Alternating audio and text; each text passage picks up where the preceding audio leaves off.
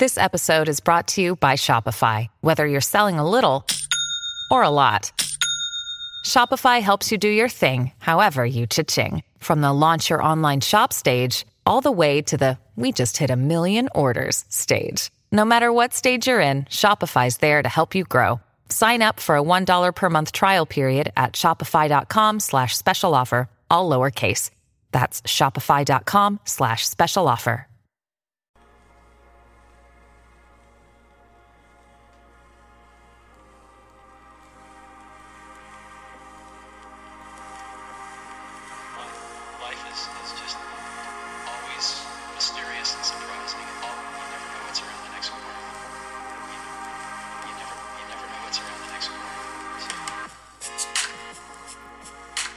Are back at it again here on the Millennial Mustard Seed Podcast.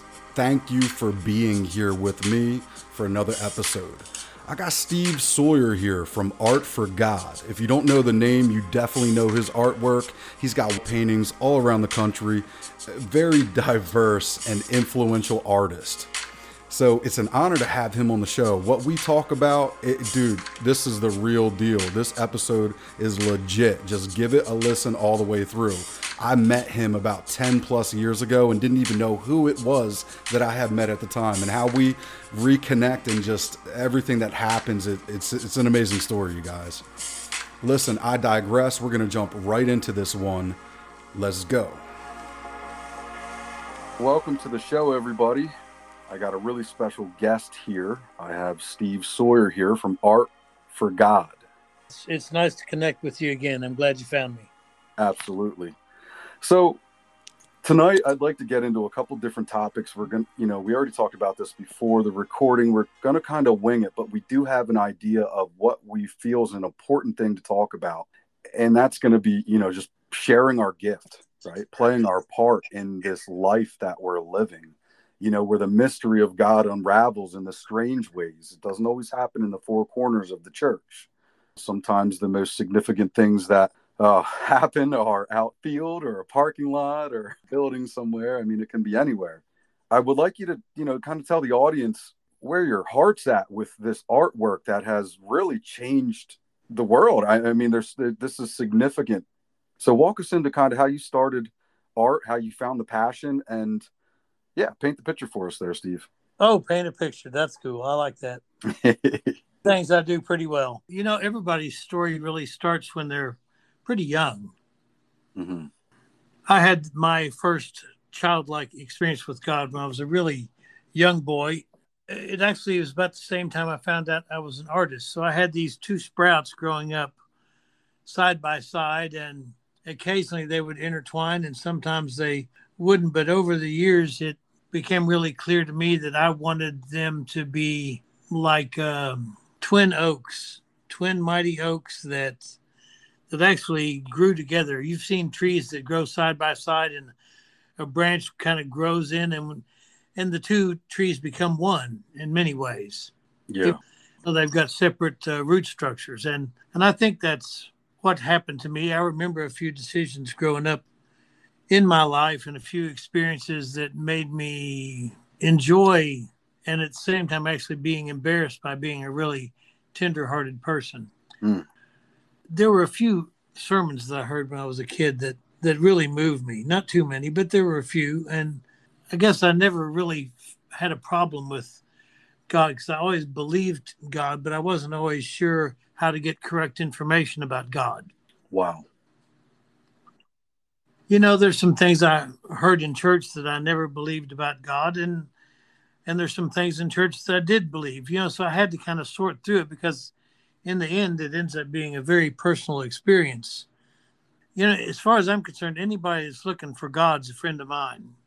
And I respect the fact that different cultures and different environmental circumstances and life experiences sometimes unfold and lead us uh, down paths that that are maybe a little different. And so I I remember when Art for God first started taking off, you know, I was getting uh, a lot of interviews. I don't know, I probably did several hundred of them, and and I think all told, counting digital newspapers and physical newspapers. We topped 400 that included pictures of my art. And, you know, it got to be, uh, it was very thrilling. It was exciting to try to share what my vision was. My number one focus was that I understood uh, experientially and intellectually and spiritually that, that there was actually a big difference between the religion of Jesus and the religion about Jesus. I gravitationally pulled towards the religion of Jesus, which meant that you might have more fun on the highways and the byways and just like you're saying you know the the opportunity to have spiritual encounters with other people are really significant when you are serving in areas that may not be the traditional areas of service. Man i just i fell in love with god and the more i learned about god the more i studied the religion of jesus which you can pretty much write on the back of a business card.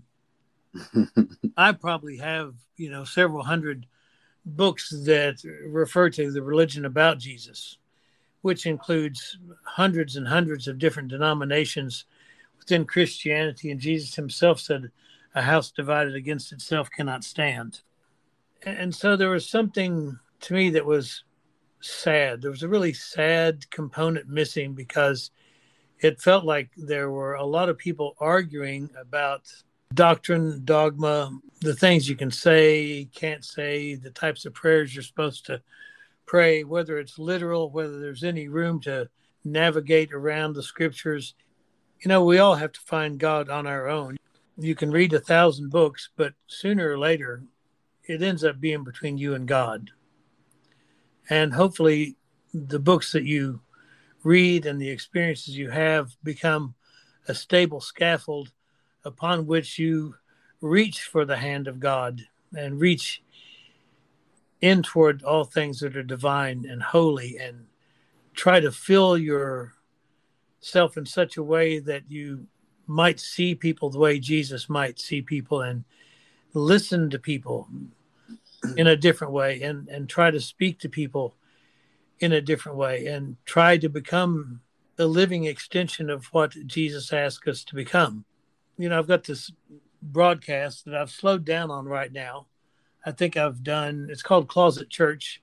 It's live on Facebook and the first 2 years I did it I I hardly missed a day. So and then I'm in my third year so who knows I've got between 5 and 700 broadcasts a lot of times I don't quote scripture at all. I'm trying to talk to the people uh, that are they're not sure about God. I'm not going after the people that can quote scripture and try to talk me down. They don't need my help. They're just trying to prove that they're smarter than me. Maybe they are, maybe they aren't. But the people who've had their hearts broken, the people who have looked for God and been hurt by the church, or been hurt by people who have professed to know the will of God, projecting it into someone else's life instead of cleaning up their own backyard. There are thousands and thousands of people out there that just want to hear a friendly voice that makes God seem real, kind, reminding us how important it is to really forgive people, including yourself, which is one of the biggest challenges of all. There are a lot of people that say they forgive people all the time, but they haven't forgiven themselves. You got a long way to go. You got to say that nice, but it's true. I was reading a book uh, in a cafeteria where I worked, and I read something, and this is back in 1975. That's pretty quick segue, isn't it? but uh, you know, you asked me a question. I realized I was meandering quite a bit. I think we were getting really deep really quick, which I love to do on the show because honestly, at the end of the day, people tune in for what's real.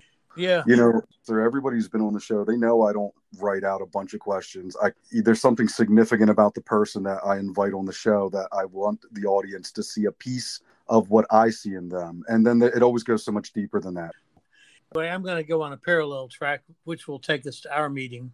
I've been to a lot of different denominations and I have worshiped with a lot of different people from different religions. If you're always thinking that you're the only holy person in the crowd, you'll never really learn much. Thinking that your religion has to be the right way and the only way when Jesus said, you know, I came for Jew and Gentile alike, if he were to say it today, he probably would include a few extra words like, you know, how big is what's considered Gentile, that which is not Jewish? There is one God. Were that creator to actually become a human being, he would speak and act exactly the way Jesus of Nazareth did. To understand God, we don't have to go any farther than embracing the loving character, the, the incredible, loving, unselfish service, not only in word but in deed, that that Jesus exemplified because he did good as he walked by. You know, he didn't wait till he showed up at a synagogue. He didn't wait till he stood up someplace in the middle of Jerusalem challenging authority. Everywhere he went, he clearly felt there's an opportunity to love and serve somebody. And if we were brave enough just to do that without judging people, without saying, oh, I'll love you as soon as you convert to Christianity or whatever, you know, just something or withholding because we're afraid somebody's different, somebody believes different. Have an open mind and an open heart.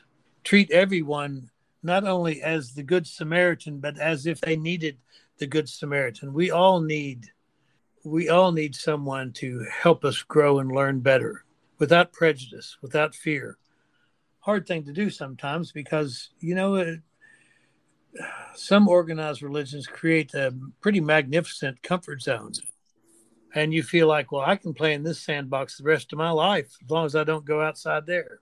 And sometimes, you know, you, you lob stuff at people in different sandboxes and next thing you know it's rocks and sticks and mortar shells and and i think some of the things we do almost leave god speechless as we you know pursue this idea of self-righteousness or you know thinking we're the chosen people.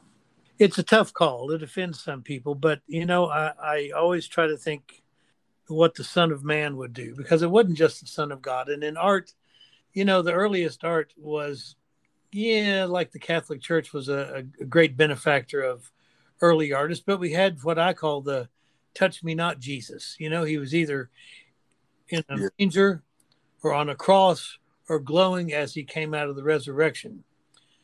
The people that fell in love with the Son of Man, that story, the one that did good as he walked by, the one that loved the publicans and sinners. That's a heroic person worth following. And when I was reading that book in the basement of that cafeteria, it said something like, you know, it's a shame that the back then it was the 20th century that the 20th century artists have failed to portray the master, showing his kindness, his humor, his mercy, his compassion. It was just, I'm paraphrasing, but that struck me like a door opened and the wind blew right through me. It was like, I want that job. I want that job. I volunteered at that very moment when I read that because I knew that I wanted to be that guy or one of the people. You know, just when you volunteer, you just you take it on. And I thought I was ready. You know, 1975, just got to college out. I have my act together, and I just heard from God. And what I found out was that didn't mean I was qualified to do anything yet. so I ended up spending the next 20 years literally. I was in my 20s and and for 20 years I improved my art skills, I improved my understanding of Jesus of Nazareth, better understanding of religions of the world. So somewhere with a whole bunch of strange things that happened in that 20 year period I also was looking for a Jesus model. That was fascinating because you know that that 20 years is rolling by when you get near the end of 19 years you're starting to think you made it all up oh geez yeah you know I, maybe maybe it's true maybe i'll do it maybe i won't i don't know i had an opportunity a friend of mine was going to israel people were having a party to supposedly celebrate the 2000th birthday of jesus and I knew a couple of people that were going and I liked them. So I joined and I went with the group. It's like, okay, now I'm going to look for people to be my Jesus model. God, I've stared at a lot of men, made some men uncomfortable, and sometimes it made me really uncomfortable. But I, I would just look at people and I would try to have that kind of eagle vision where you're actually seeing someone's character as well as their physique because I don't think any of us know what Jesus looked like. I certainly don't think he was a blonde haired, blue eyed Anglo Saxon. And I don't even know that his hair was long. That supposedly was an addition from uh, the Middle Ages, but I, I don't know. I had to find a Jesus model. And this is what I'm going to do. I'm going to paint Jesus in a new and dynamic way. I'm going to, you know, I'm going to focus on the, the religion of Jesus, the Son of Man, you know, which means you don't do a lot of traditional things where you take a scripture and you do a painting around a scripture. I would do a painting based on a real living experience, and then I'd look to see if I could find a scripture to match it. Truth wow. truth, you know? Yeah. So, anyway, at the end of that 20th year, but I ended up in a place where uh, I had lost a really important art job. Instead of being angry and resentful at the people that that did that because you know when you're an artist you know you might work with other people but if you're not working nobody else is bringing the money in mm-hmm. and i i just was at peace with the fact that i had no work the decisions i made led me to go places that i might not otherwise go and i found myself sitting uh, on a couch inside my studio looking out across the street one day and and I saw a guy walking across the street and I went, "Oh my god. this is downtown Versailles, Kentucky, right?" So I jumped up, ran across the street. I still don't recall whether I looked left or right, but I did. And I tapped him on the shoulder and he turned around and I said, "I've been looking for you for 20 years." He smiled. We had a short conversation where I told him who I was, what I wanted to do, and he said, "Okay." and that's Tyrone Dove Gardner, one of the nicest people I've ever met in my life. That was my Jesus model the entire time. And in terms of that character that I was trying to pierce the veil of how somebody looked to find real character in the 20 years or something we've worked together, I have never once regretted that he was a model for the Son of God. Not once. So, you know, I do my first painting, the second one, and there's stories with every single painting. We started looking for places to go because I knew if I was going to do this, Rod, I would have to get in front of an audience.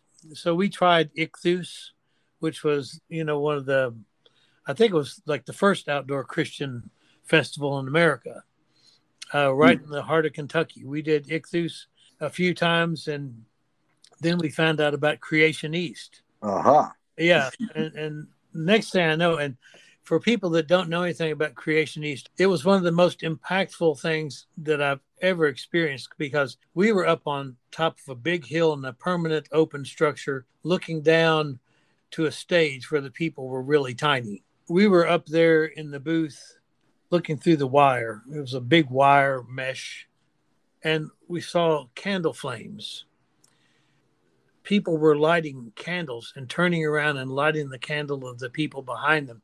And we're up on top of this hill and we are watching this wave of flame crawl up the mountain toward us.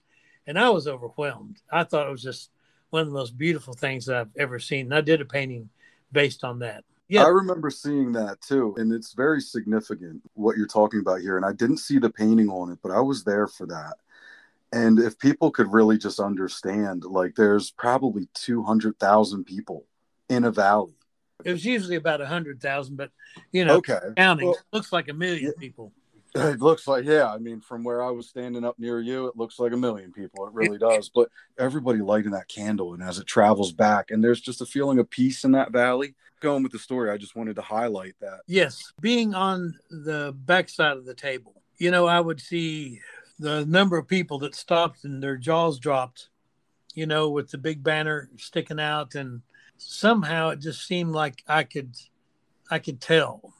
Maybe I could, maybe I couldn't. In your case, I could that that there was somebody that genuinely deserved the art and may not have the money for it.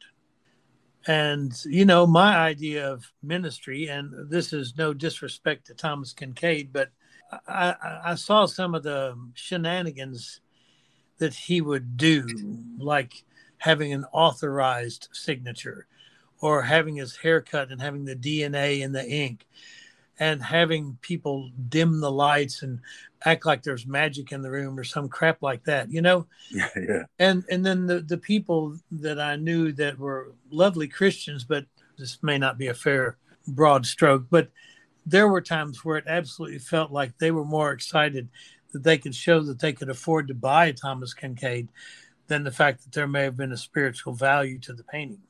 Absolutely. And you know, that was one of the first decisions I made was I'm not going to ever ever ever do that. Never do that.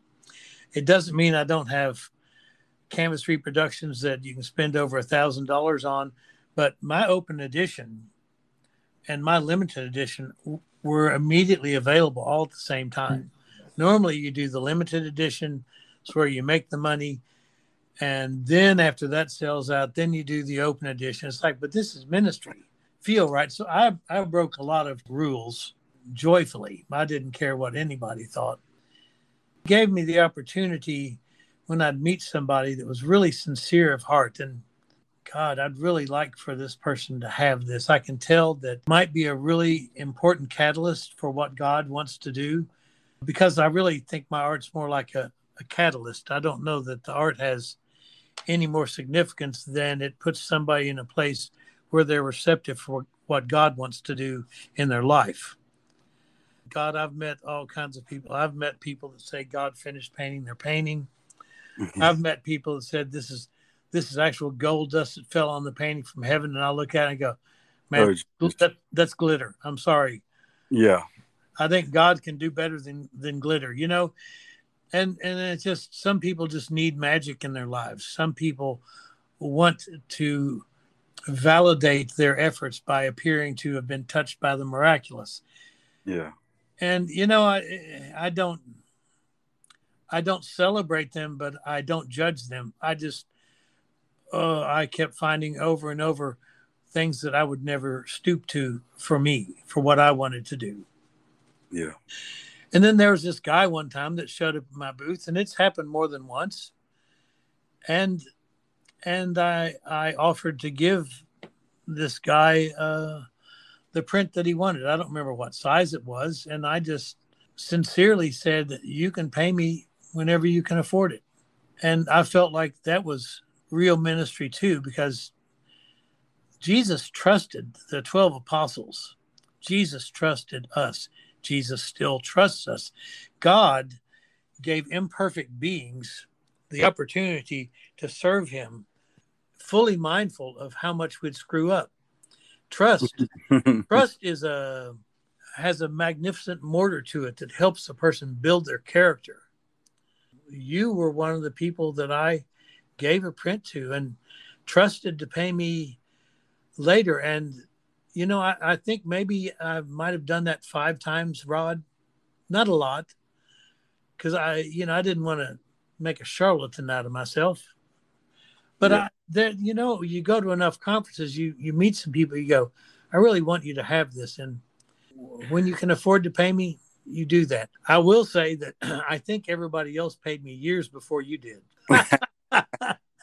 well, let me jump in real no, quick. And, and for the audience, I would, I'd like to paint a little bit of the backstory leading okay. up to the first time that we met, also. Okay. So I know the audience, uh, there's people that have asked me to do an explanation, if you will. You know, there's a lot of listeners from around the world at this point, and I believe God's sending out these these podcast episodes to the people that need to hear it. It's that's what's important to me. I don't I'm not a numbers guy, but I really do believe there's people that can relate to this content that it makes them smile, it makes them question things and but anyway, at this time in my life, I had a really good life all the way up until I'd say about 14, 15 years old. I mean, we had our family troubles and things, but our lives started to turn drastically. You know, it started with um you know, a terrible motorcycle accident with my dad and then my mother being diagnosed with cancer and then slowly losing our family home and, and everything that my parents had ever worked for. But during this period in time, I, you know, I got a girl pregnant and had a set of twins on the way. Party one night, wrong place, wrong time, and I got beat up by a group of guys. like really bad. You know, not like I got a black eye. I mean, these guys tried to kill me. I've talked about this on the show before, but I just want people to understand the dynamic of where I was at this time in life. You know, this is around 2009, somewhere somewhere around there. I'm not perfect with timeline, but uh, long enough ago. And I, my mother pulls me along to creation one year. You know, she's saying, "Oh, you got to see this. There's a bunch of cool, humble Christian people that are going to go." And I'm, I'm really battling depression and post traumatic stress from having a minor out of body experience from the beating I took. You know, there, so I had a big question mark in my head. Uh oh, what do I really do now? You know, I seen these different religions pointing fingers at each other, saying we're right, you're wrong, you're right, we're wrong, and, and I dismissed all of it because now I'm an experiencer of. Uh, I'll never say I died, but Steve, I started sitting up out of my body. You know, my brain swelled up and was tapping the inside of my skull. Wow. I was very close to death. Um, but recovering from that is the next summer. And I decided to go to creation kind of on a whim. And at the time, you know, I was still smoking weed and still kind of partying around. And I wasn't, I wasn't living no tight and narrow life. That's a whole different story about how I, I surrendered my heart to Jesus. That was in a, a whole, you know, a few years after our original meeting, but I was captivated. So I, I go up to creation. I don't know what to expect you know i'm hearing people talk about their encounters their this is so holy this is so great other people say it's media i mean i've heard a little bit of all of it but i go and i'm saying really in the secrecy of my heart i don't know why i'm here but lord there's got to be a reason you know i try to explain to people that there's the small tugging i call it it's kind of like a little magnet in the belly and it can kind of lead you and, and there's also a bad one you know, don't misconstrue what lust or attraction can look like. That can lead to bad things. But I'm talking about a pure thing, the mystery of really I, something inside of me saying, I have to go experience this. Well, that's what I did. And uh, that night, I ended up at the top of the hill at your booth. Okay. You guys are there at that permanent structure and you're set up. And I'm skimming through everybody's work. I mean, you know, people making handmade bags. You have different artworks. People are doing face painting. It really is like a wild tribe of people in a valley with musicians and a river to bathe in. It was kind of a gnarly couple days, but I find myself standing there and I'm looking at your painting. And I just remember I couldn't turn away. I just couldn't turn away because Jesus is typically depicted through art, through the centuries, holier than thou and he is. He is the name above all names and every knee will bow. But the humanity side of him was hard for me to see because i'd never had it depicted in, in a manner that really made sense to my young mind especially as a doubting or unbeliever at the time if you'd like to think of me that way. How oh, i'm thinking of myself looking back you know you see him in the crucifixion at the resurrection you, you know the easter bunny and him are hanging out together on resurrection weekend at the churches and but I see this painting and there's a guy who looks like my grandfather. You know, he looks like my cousin who's still in jail now. He looks like a lot of family members and friends that I've known from that point until, you know, until today, even. And he's sticking a needle in his arm and he's he's a tough looking dude. You know, he's in a room. There's a skull on the table. There's a burning cigarette in an ashtray. Nunchucks on the door handle. You know, he's in like, some seedy uh, little apartment or, or efficiency he's renting from downtown. But yet, here's Jesus. And in your painting, Steve, there was something that twisted me up on the inside to think does Jesus really bear that kind of burden with screw ups? because uh, I really did that didn't connect for me. Thought there was the church world and then there's the world and then there's like the sacred secular divide and you can never merge the two together. At least this is what my young mind did. People who know me know I'm on a mission to break down the wall a little bit and identify the fact that we're not all so different. And uh, you know, religion not so much, but relationship with Jesus is key. So this is one a very significant moment, and I know we talked a little bit about this maybe a few months ago, gave you a little bit of backstory. But as I thought about it, it this is a really influential moment. I don't know you. I don't know who you are. I had no idea you have wall paintings in countries all around the world depicting this painting. I, I, I couldn't tell if you were just a local guy who painted out of a shed down the street or some some up and coming artist. I had no idea. None of that meant nothing. But when I looked at that painting, it grabbed a hold of me.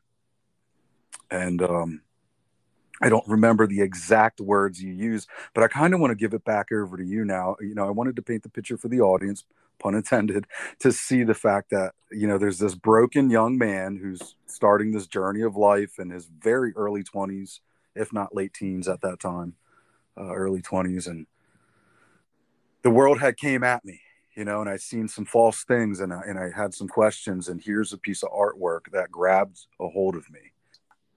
And I reach in my pocket, there's no money there. And you say to me, I'm going to give you this painting here. And when you get things in order and you're able to pay me for it, you get it there and find me. You reach out to me, but I want you to have it. And brother, uh, you know, as a young man, I'm holding back tears because I'm thinking to myself, what? Like that doesn't happen.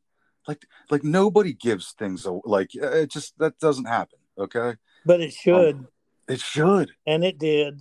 And it did. And here we are in 2021 and I'm getting emotional again, just riding through the memories. I have such a vivid memory. I have a, people who know me. I have an excellent memory. It's one of the only good things I got going for me. And you know, coming full circle, seeing if we just love people, look for opportunity, if we have the ability to identify a need and we meet that need, that's planting the seed, that's watering the seed. Only God gets the glory for the growth. And this is what we see Jesus doing. We see him going out, and like you said, he's not just, oh, oh, let's wake up and go to the synagogue and put on the show on the road you know he stops and he weeps when his i think it's his brother-in-law dies right? Lazarus. He weeps with the people there. You know jesus was the visible image of god at all times that he was here. And i think people not to go too far down a rabbit trail but i think people need to remember the new testament was written on behalf of his arrival Okay, all, uh, all, they had was the Old Testament, and here is Jesus working miracles, doing what no other man could do, and being the essence of what I believe people all over the world, regardless of what religion they say they're involved with, God says, I will take the hand of those who don't know which way to go. Yay. He's chasing down our hearts at the end of the day, even though we may think we're seeking him out. I wish I could tell the story I'm not sure that. Uh, well, I'm going to meander a little bit, and I'm going to dance around that. And if I can pull up a way to say it, I will. When I first started realizing that my art was going to be significantly different or cause controversy, the first obvious controversial painting, even though I had people angry at me when I did the Door of Hope, Jesus hit the door knocking. Yeah. Seriously, but the first one was when I decided I wanted, because, you know, when we listen, I think one of the biggest challenges for someone who has any desire to spiritually serve, and spiritually serving means you can physically serve. It's just the motive. What's the intent of your service? Mm. You know, one of the cruelest things that's ever happened, as far as I'm concerned, in organized religion is to turn tithing into a magic show. Oh, well, you, you quote some scripture and it's like, well, God, if you give $10, Jesus is going to give you a thousand, you know, and, and then next thing you know, it's not a sacrifice. It's really a subtle bribe. Mm. you're making deals with God. Okay. You said in this scripture, if I did this, you're going to say, well, may, maybe, maybe, maybe, maybe not. I've seen people give and serve with a hidden agenda and we're not supposed to let the left hand know what the right hand's doing. That's exactly give and serve selflessly without expecting something in return. So uh, you know, I did undefeated with Jesus as a prize fighter, and then I did no appointment necessary. Jesus with a tattoo because I'd met Christian bikers, and I'm thinking, you know, when I first started meeting them, and this is early on in, with Art for God, they still on the outside, they were still often very intimidating in their appearance. Yeah. and then you meet them and you finally understand what a broken and contrite spirit is. You you you realize you're seeing a new creature in Christ. And at that time, I was still hearing some pastors uh, exclaim from the pulpit, you know, that tattoos are, you know, this all this crapola, you know, and and they're they're shoving Leviticus, you know, down somebody's throat. That's actually a prodigal son. They're not honoring and respecting them. They're still, they're still, they're lost in their liturgy. They're just, you know. So when I did Jesus with a tattoo, that that was my way of doing an open hand slap to organized religion that criticized these people because unfortunately a lot of the biker groups ended up falling into the same traps that a lot of Christian denominations did because you can't just have one biker group now. There was no heroic leadership from the church. Well, we have 10, 20 different biker groups and and they're carrying on oftentimes, sometimes, with the same subtle egotistic our our group's better than your group and it's it's a tragedy that the people that could have welcomed the prodigal son home uh, in unity uh, failed to do so. But you know, watching those people, you know, I, I just over time I knew that I had to come up with a new paradigm. I knew I had to deal with drug addiction, yeah. and and you know I knew about the passage, I will never leave you or forsake you. And in all of your afflictions, I'm also afflicted. And all the people I knew that had gone through that drug gauntlet and had their lives beaten up or destroyed, I'd never met one of them that thought God was there with them. Wow. And I knew that that that was my responsibility to let them know that they were children of the same loving God. They may be the one that was lost. God left the 99 that knew how to tie their shoelaces and went after the one that lost his shoes. You know what I mean? Wow. But you know, the very first time I showed Calvary was at Ichthus. And I didn't know if I was going to get run out of town or not because I made an eight foot banner of it. And the first uh, God, it was early on in the very first day. I had everything set, and I was really nervous because I I didn't know. But there was a a man, young man. Everybody seems young to me now, but uh, probably in his thirties, and he had his daughter with him, and she'd come up and be jabbering this, jabbering that, just lovingly, and he'd send her down, go look at the bookmarks. He'd send her go over there and look at that stuff, showing, just asking her to hang around my booth and he just stood there and he stared and he stared and he stared at Calvary. And I just waited and waited and waited. And then he finally said, and this is all that he said, and then he left. I've been in that room. I knew my painting was right. I always did, but just that kind of sincere, broken recognition and maybe it was something in his eyes that showed up in your eyes. Maybe there was something about the expression of that first person that just couldn't break away from the visual impact of Calvary. Maybe that was just burned into my soul, and maybe I saw that in your eyes. Wow.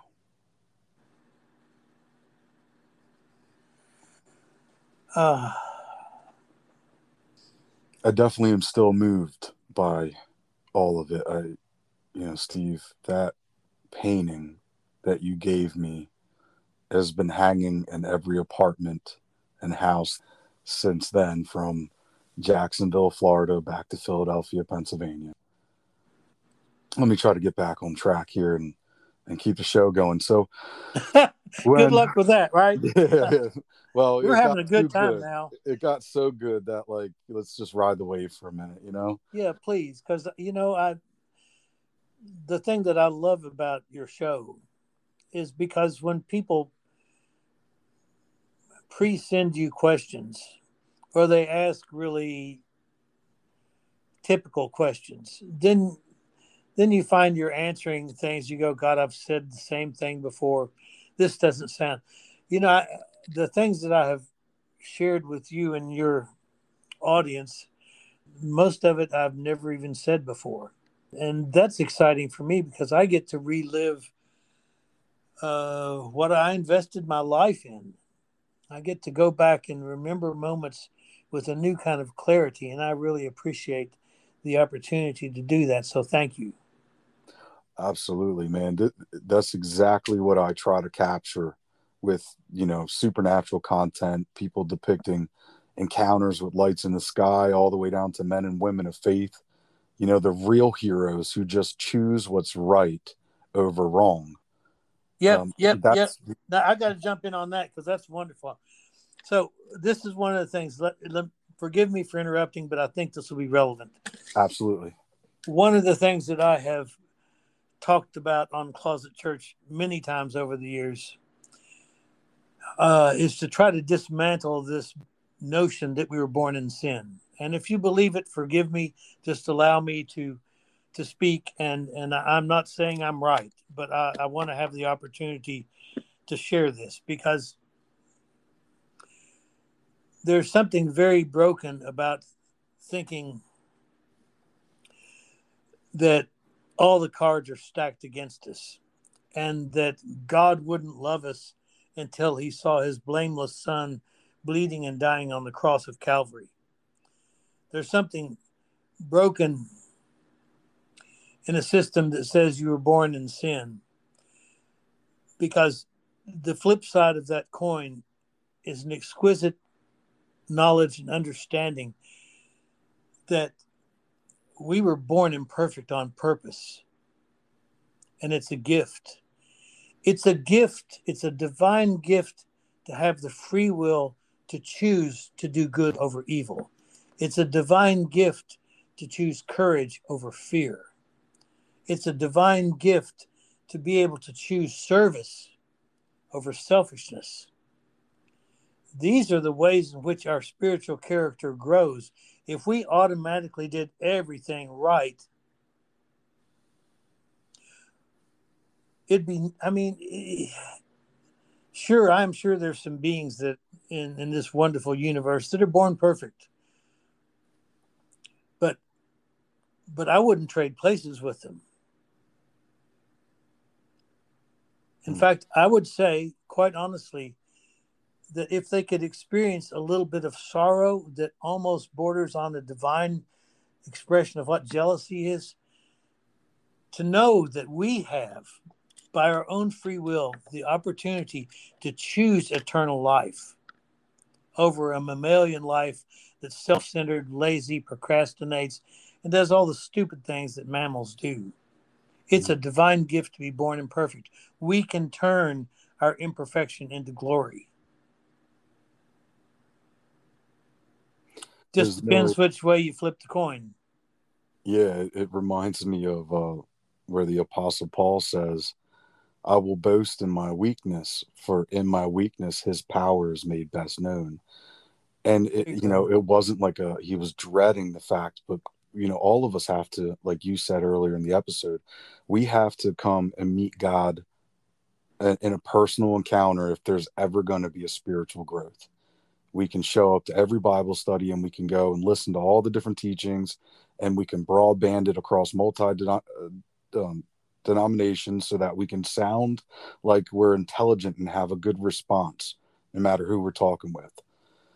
But a broken and a contrite spirit, the Lord has never rejected it was an honor to have you here on the show. And do you want to let the audience know where they can find your work, whether oh, yeah, thanks. Facebook or your website? Yeah, nice idea. Well, um, my website is artforgod.com, A R T, the number four, G O D.com.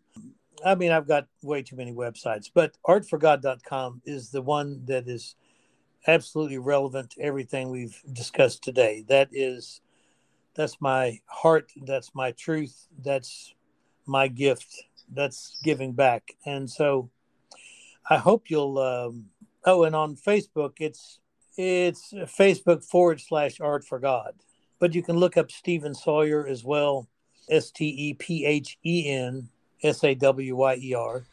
And if somebody really wants to find you, you know, you can help. That's the show, everybody. I thank you guys for tuning in for another episode here with me on the Millennial Mustard Seed podcast. If this episode encouraged you, made you laugh, made you think deeper about the real topics that all of us have to face sooner or later, I ask you would share it with a friend. Coming to you from southeastern Pennsylvania. God bless America and good night.